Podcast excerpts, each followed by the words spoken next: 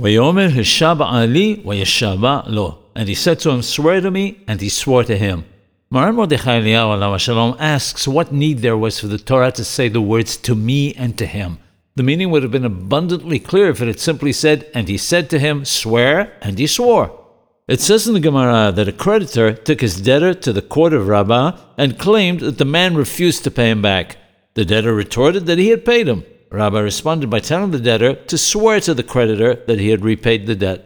The man left, took a cane, inside of which he stashed all the money, went back to the court leaning on it. He told the creditor to hold it in his hands and took a Sefer Torah and swore in it that he had given back the money into the hands of the creditor. Upon hearing this, the latter became so angry that he broke the cane. As soon as he had done so, all the money fell out, and the ruse of the debtor became apparent. How did the debtor swear on the Sefer Torah? The answer is that according to his logic, the money had been returned to the hands of the creditor.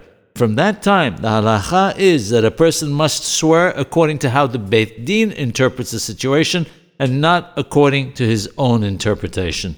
By saying, swear to me, Yaakov Abinu alav shalom is telling Yosef HaSadiq alav shalom, Joseph, that he must swear to him according to Yaakov Abinu's understanding and not Joseph's. By saying, and he swore to him, the Torah is informing us that he did, in fact, do so.